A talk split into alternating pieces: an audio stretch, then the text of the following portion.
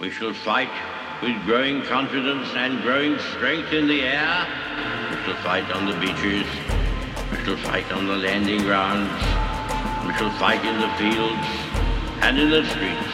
We shall never surrender until in God's good time, the new world with all its power and might steps forth to the rescue and the liberation of people. In times of universal deceit, truth is the only rebellion left.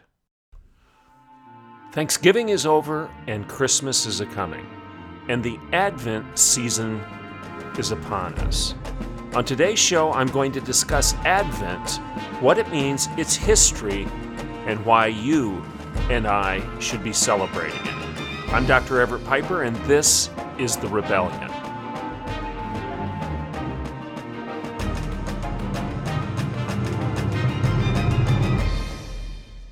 Welcome to today's Rebellion. As I said in the introduction to the show, I'd like to discuss Advent, the Advent season, what it means, its history very briefly, and why you and I should be celebrating what it represents. In other words, today's show is going to be one focused on the positive, focused on hope, focused on what's coming, focused on those things that matter rather than those things that distract us and frustrate us. I'm going to focus on faith rather than fear in today's show. I'm going to focus on the Christmas season. I'm going to focus on Christ. So buckle up. That's what we're going to do today. Now, before we take our break, let's do a little housekeeping. Remember that if you would like to subscribe to the Rebellion, you can do so by going to patreon.com backslash Dr. Everett Piper. That's patreon.com backslash Dr. Everett Piper, D R E V E R E T T P I P E R. I'm very grateful to all of you that have chosen to do that. Please consider doing that, and thank you for your ongoing support. Also, remember, especially during this Christmas season, when you're looking for ideas for gifts, that I have my two books Not a Daycare The Devastating Consequences of Abandoning Truth, and the sequel to that, which was published just this last April Grow Up Life Isn't Safe, But It's Good. Both of these books confront the cancel culture. They elevate human freedom, ideological freedom, academic freedom, and the importance of acting like an adult in a world that's increasingly losing its mind in a juvenile temper tantrum. So, again, go to your online bookstores, wherever you get your reading material, and consider buying several copies of not a Daycare, The Devastating Consequences of Abandoning Truth, and or Grow Up, Life Isn't Safe, But It's Good. These would be excellent Christmas gifts for you to consider giving out to your family and friends. It also allows you to push and promote the rebellion. Tell people why you bought these books and maybe consider uh, encouraging them to go listen to an episode or two of the rebellion by forwarding those episodes out on your social media. Let's take that break right now and acknowledge our sponsors. And when I get back, we'll talk about Advent and what it represents, and we'll celebrate the story of Christ. I'm Dr. Everett Piper, and this is The Rebellion, and I will be right back in a couple minutes. Welcome back to The Rebellion. So, um, Advent, what does it mean? And why do we celebrate it? Well, if you go and look at the history of Advent, you'll see that it's uh, a derivative of, an, of a Latin word that means coming. So, Advent is a celebration of what's coming. Now, the interesting thing, and you can go all the way back to, oh, approximately the fourth or fifth century, and you see evidence that the Advent season was already being celebrated by the church. But initially, it wasn't just a celebration of the birth of Christ, the anticipation of the coming incarnation, the birth of Jesus Christ in Bethlehem. It was also the anticipation and the celebration of the second coming of Christ. So Advent wasn't uniquely focused on Christmas. Advent was more comprehensively focused on the reality of Christ coming to us incarnate as the babe in a manger, but also Christ's promise that he will return to judge the quick and the dead in the second coming. So, Advent was a time of taking approximately a month to pray and fast and confess in preparation for the second coming of Christ, as well as the celebration of him being born incarnate, the Word made flesh and dwelling among us. Does that make sense? So, Advent has a rich history, and it goes back to the fourth or fifth century, maybe before, but we clearly have evidence that it was being celebrated by the church in France and Spain as early as the 400s. And, and it has evolved and taken on a different flavor since then.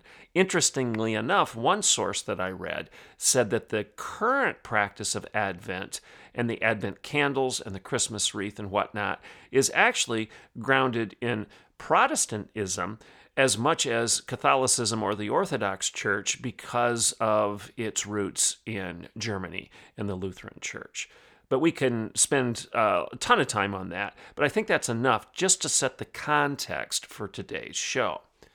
So um, I'm going to title what I'm going to say from here on out something that may catch you off guard a little bit right now. I'm going to title it Aslan is on the Move. Now, why do I say that? Well, you know I'm a C.S. Lewis fan. I've, I've referred to Lewis numerous times on this show.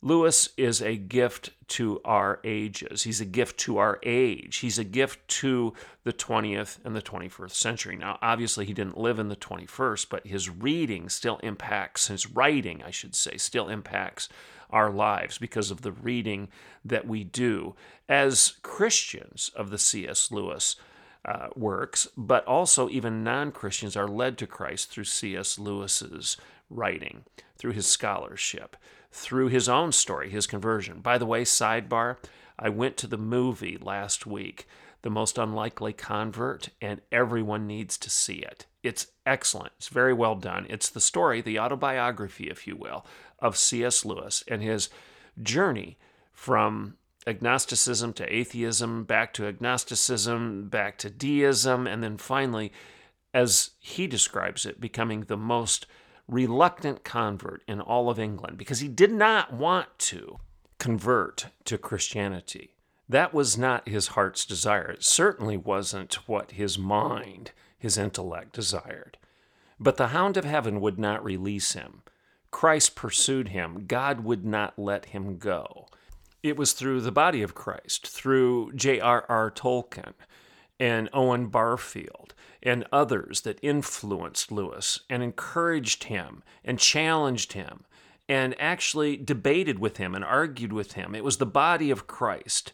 It was God's sovereign work through the influence of others that resulted in Lewis finally, finally relenting and bowing at Magdalen College in Oxford, England, and submitting himself to the Lordship of Christ and becoming, quote unquote, the most reluctant convert in all of England. You need to watch this movie. Now, back to Aslan being on the move. Well, Aslan, as you know, is the Christ figure in the Chronicles of Narnia. This is C.S. Lewis's portrayal of what Jesus would be like in a different land, a different world, in Narnia.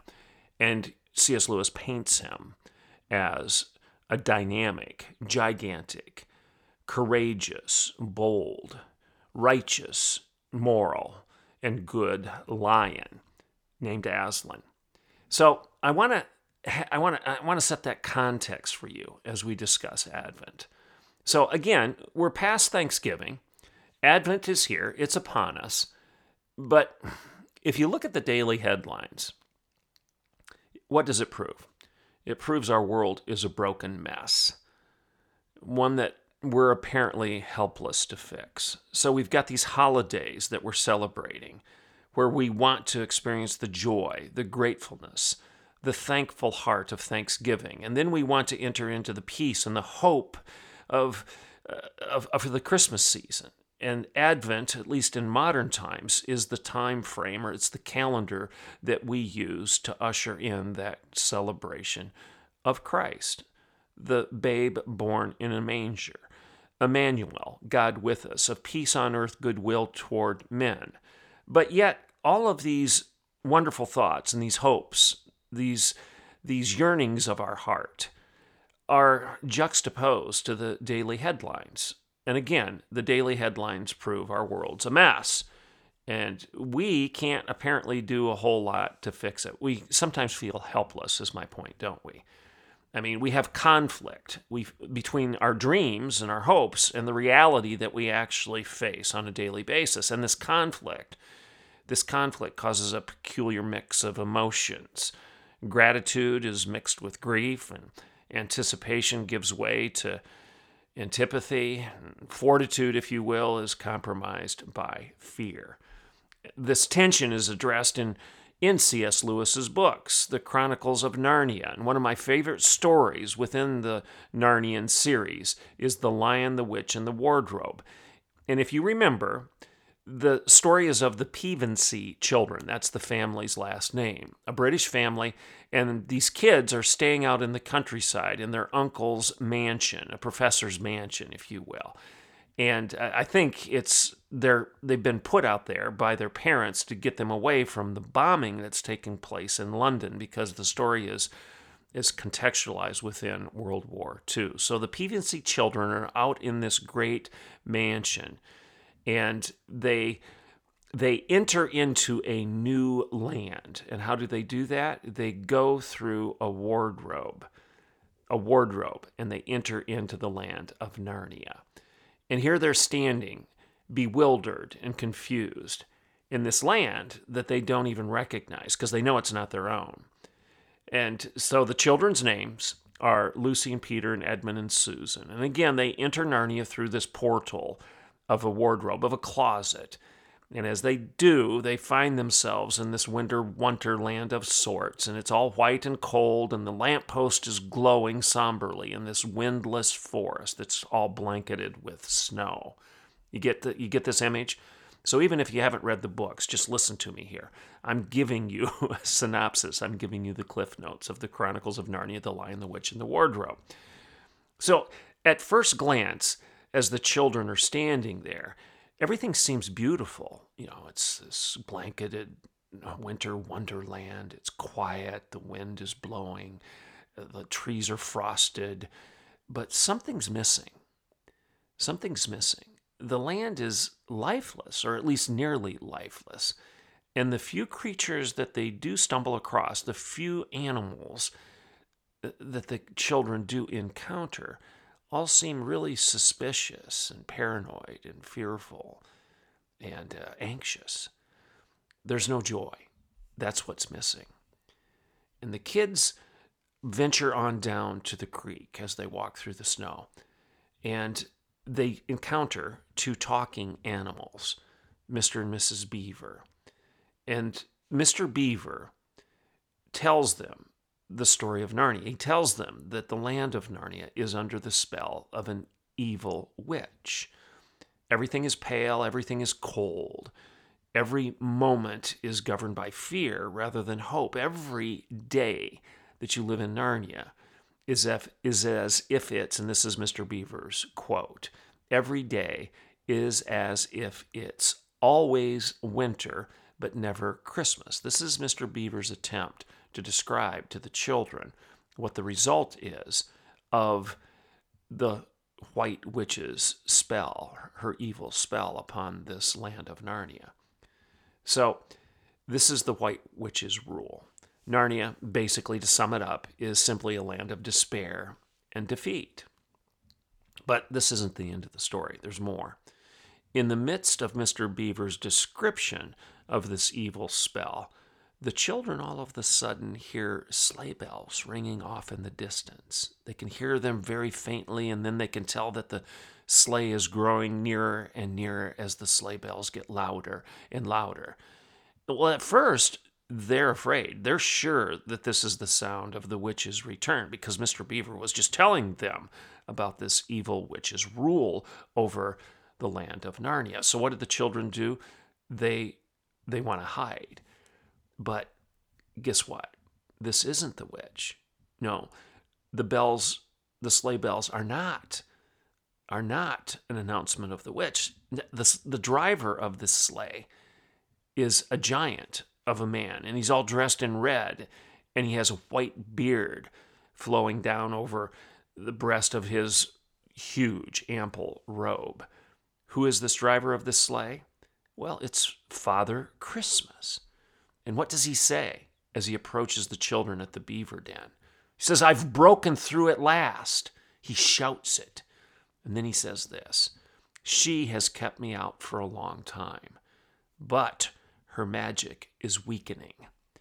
Well, Lucy starts to just get so excited. She's shivering with excitement. Lucy is the is the character of the four children that is the most faithful. She's the one that went through the wardrobe first. She's the one that invited the other children to follow her afterwards. She's the one that has faith where the others are more suspicious. Lucy is the one that embraces the Christ figure first and foremost in the story of Narnia. So Lucy's shivering with excitement. He's here. He's here. Uh, Father Christmas is here. And he's not only bringing presents, but he's also bringing peace and joy. And Lucy recognizes this. He's not only bringing hot tea and cream and sugar, to use the English vernacular of the refreshments of of Christmas season, of the winter months, of what you want when it's cold and snowy out. He's not, Father Christmas isn't just bringing hot drink, cocoa, tea, cream, sugar. He's also bringing love and warmth and compassion. Father Christmas brings music and he's bringing a message. And what's his message? This is a quote Aslan is on the move, Father Christmas cries. A Merry Christmas and long live the true King. Close quote. One more time, because that's the topic of today's show. Aslan is on the move. Aslan is coming. The Advent season, the advent of Aslan, the coming of Aslan. A Merry Christmas. Long live the true King. Christ is coming. He's coming in the manger, and he's coming again. Aslan is on the move. You know, as I think of this children's story, I, I, I think of history and how over 2,000 years ago, the world was suffering through a cold, dark winter. Uh, civil unrest was rampant. The power of Western civilization was crumbling. Rome was the power. Rome was Western civilization. Rome wielded a sword and Israel picked up stones to fight them. Fear was killing freedom. Terrorism was defeating trust. This was 2,000 years ago. Even amidst the calm of the Pax Romana, the peace of the Roman Empire, there seemed to be these clouds of impending doom on the horizon. It wasn't a good place to be. It was a cold, dark winter. But does that all sound familiar? I mean, today, Many of us kind of feel the same way, don't we? I mean, just look at the news feed on your smartphones. Just look at it. I mean, you know what it's like. Every time you look at your news feed, every time you look at your phone or look at your computer or pick up a newspaper or just listen to the news on the radio or elsewhere, you don't feel good, do you? You have this chill in your bones. You shiver as you try to shelter yourself against the freezing winds of CNN and MSNBC and ABC and CBS, uh, even Fox News, you shiver as you hear stories of Kenosha and Waukesha. It seems like it's always winter and never Christmas. Iran and Iraq and Afghanistan, North Korea, always winter, but never Christmas. And Joe Biden, Kamala Harris, always winter, but never Christmas. Chuck Schumer, Nancy Pelosi, always winter, but never Christmas. Uh, BLM, CRT, Antifa, SJW, LGBTQIA, always winter, but never Christmas. The riots and revenge, always winter, but never Christmas. COVID 19, lockdowns, required masking, forced vaccinations. Doesn't it seem like it's always winter, but never Christmas? But here's the deal in the face of these cold winds, maybe we'd all do well to remember the news of long ago when light shined on the hills of Bethlehem and Father Christmas arrived singing a new song. Don't be afraid, he declared in a booming voice. For behold, I bring to you good tidings of great joy. And on that night in Bethlehem, hope and love were born anew, and winter began to melt away, and Christmas sprang alive in a stable under the stars. I have broken through at last, cries Christmas. She has kept me out for a long time, but her magic is weakening. This is a time of love, not hate, of giving, not getting, of goodness, not greed. Remember that light always diminishes darkness, and warmth always melts away what is cold, and the sun, S O N, is always stronger than winter. I want to read that to you one more time. This is from the Chronicles of Narnia. Do not be afraid, for behold, I bring you good tidings of great joy. And again, as the result of Father Christmas telling us, Don't be afraid. I've broken through at last. She has kept me out for a long time, but her magic is weakening. Behold, I bring you good tidings of great joy. Because of that, hope and love are born, and winter will melt away, and Christmas springs alive, not just in a stable under the stars, but today, today, in each of our lives, we can be comforted as the result of Christmas being real in our lives. Aslan is on the move. For unto you is born this day in the city of David a Savior who is Christ the Lord. And he's the light of men, and his light shines in the darkness. He's made his dwelling among us, and we've seen his glory, the glory of the one and only who came from the Father, full of grace and truth. That's not from the Chronicles, that's from the Bible.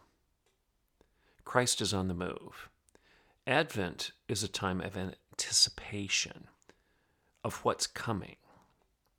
The coming of Christmas, yes, we celebrate that the Word was made flesh and dwelt among us, and we behold his glory, the glory as of the only begotten Son of God.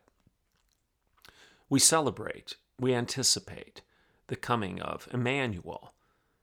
God is with us. That's literally what Emmanuel means. We celebrate the birth of a Savior. We celebrate the mystery of the triune God, that God the Father, God the Son, and God the Holy Spirit was made manifest among us, incarnate in the body of Jesus Christ. We celebrate the fact that we can actually know God because He walked among us and He knew us.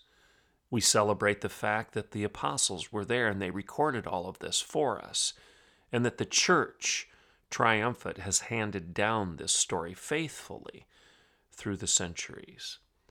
We celebrate that. We anticipate that. We replay the story of the advent, the coming of the Christ child. But we also anticipate the second coming of Christ because if we've confessed our sins, he's faithful and just to forgive us our sins and to cleanse us of all unrighteousness. We know that all have sinned and fallen short, of the glory of God. But the gift of God is eternal life through Jesus Christ our Lord. We know that Christmas just isn't a time of talking about Jesus being born, but we know that Christmas, the Advent season, is a time of celebrating that Aslan is on the move, that he is moving in history right now as we speak and that He is coming again, and that He is in control of this mess, and that her, the wicked witch's, spell is weakening. Yes, she has kept him out for a long time, but that magic is weakening. And this is a time, Advent is a time of love, not hate, of giving, not getting, of goodness, not greed. And we need to remember that the light always shines in the darkness. And the sun, S O N, is always stronger than winter. Again, again, we can't say it too many times. For unto you is born this day in the city of David a Savior who is Christ the Lord, and he is the light of men, and he shines in the darkness. The darkness that you even experience as you look at your news feed and listen to the news or read a newspaper. He shines in the darkness, and he has made his dwelling among us. And we've seen his glory, the glory of the only begotten Son of God who comes from the Father, full of grace and truth. Hilaire Belloc says it very well. Do not, I beseech you, be troubled about the increase of forces that are already in dissolution. You have mistaken the hour of the night. It's already morning. Do you hear what he's saying? Don't be troubled. Do not, I beseech you, be troubled by the increase of forces, by the increase of the garbage, the bad news, the evil, uh, the fear, the anxiety, the tension that you experience in a broken and messed up world. Do not, I beseech you, be troubled about the increase of forces. They're already in dissolution they're already dissolving, they're already diminishing. Why? Because you've mistaken the hour of the night. It's already morning, and the sun, S O N, is coming. And the sun is always stronger than winter. I'm Dr. Everett Piper, and this is The Rebellion.